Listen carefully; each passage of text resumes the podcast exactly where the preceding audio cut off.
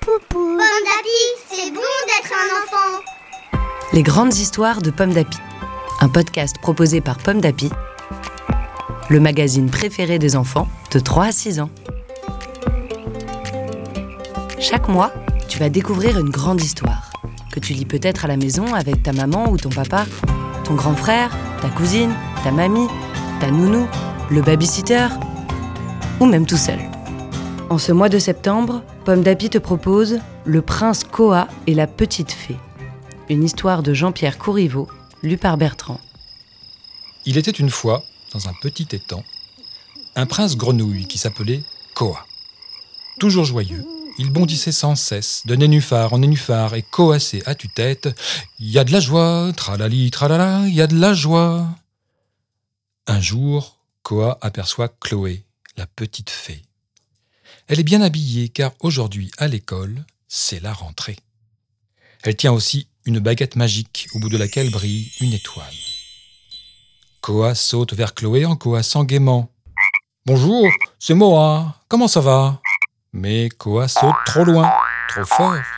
Il bouscule la petite fée. La baguette tombe et se brise. Oh non s'écrie Chloé, catastrophée. Regarde ce que tu as fait. Tout penaud, Koa veut l'aider. Il ramasse la tige de la baguette, mais l'étoile a disparu. La fée Chloé éclate en sanglots, puis elle part en courant. Koa balbutie. Je, je ne voulais pas lui faire de peine. Aussitôt, le prince grenouille se met à chercher l'étoile perdue. Il fouille tout autour de l'étang. Soudain, il voit apparaître, à la surface de l'eau, un reflet étincelant. Koa est tellement heureux qu'il saute en coassant. Youpi, j'ai retrouvé l'étoile Il plonge pour l'attraper. Mais il plonge trop loin, trop fort, et il tombe sur la tête de Monsieur Barbillon, le vieux poisson, qui faisait la sieste. C'était l'une de ses écailles qui brillait comme une étoile. Aïe grogne Monsieur Barbillon. Tu ne peux pas regarder où tu plonges je, je ne voulais pas vous déranger, s'excuse Koa. Je cherche une étoile pour réparer cette baguette magique. Attends plutôt qu'il fasse nuit et regarde le ciel, lui conseille le vieux poisson. Puis Monsieur Barbillon reprend sa sieste. Koa attend que la nuit tombe. Lorsque le soleil se couche, une petite lumière se met à briller en haut d'un grand saule. Koa sautille de joie en coassant. Youpi, j'ai retrouvé l'étoile Il grimpe dans l'arbre qui se dresse au bord de l'étang. Il bondit de branche en branche.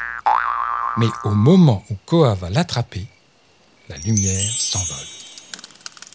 C'était une luciole. Surpris, Koa perd l'équilibre et tombe dans l'étang, sur la tête de Monsieur Barbillon.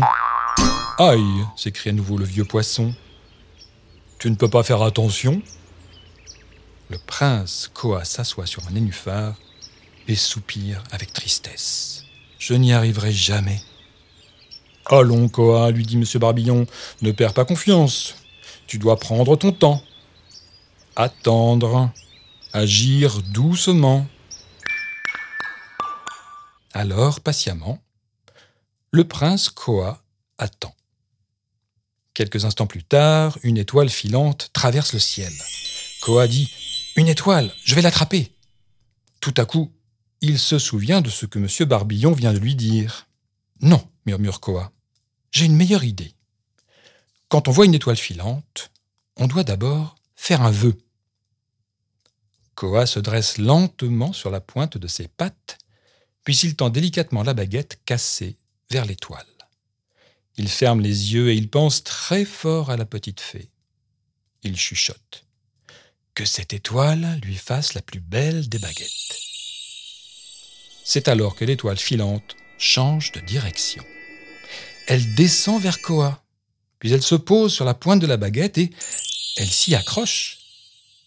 Koa ouvre les yeux et s'émerveille.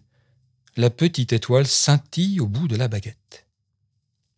Le lendemain, Koa court vers la maison de la fée Chloé. C'est moi, Koa, dit-il. Regarde, j'ai réparé ta baguette magique. La petite fée n'en croit pas ses yeux. L'étoile brille encore plus fort qu'avant. Chloé est tellement heureuse qu'elle donne un baiser à Koa. Ému, le prince grenouille soupire. Comme c'est bon la douceur. Puis, ensemble, ils se mettent à sautiller de joie en chantant Il y a de la joie, tralali, tralala, il y a de la joie.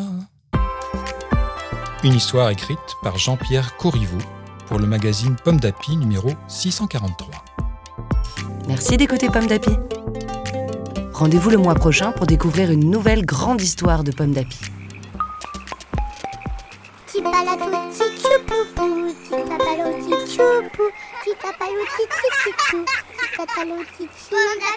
c'est bon d'être un enfant. Un podcast Bayard Jeunesse.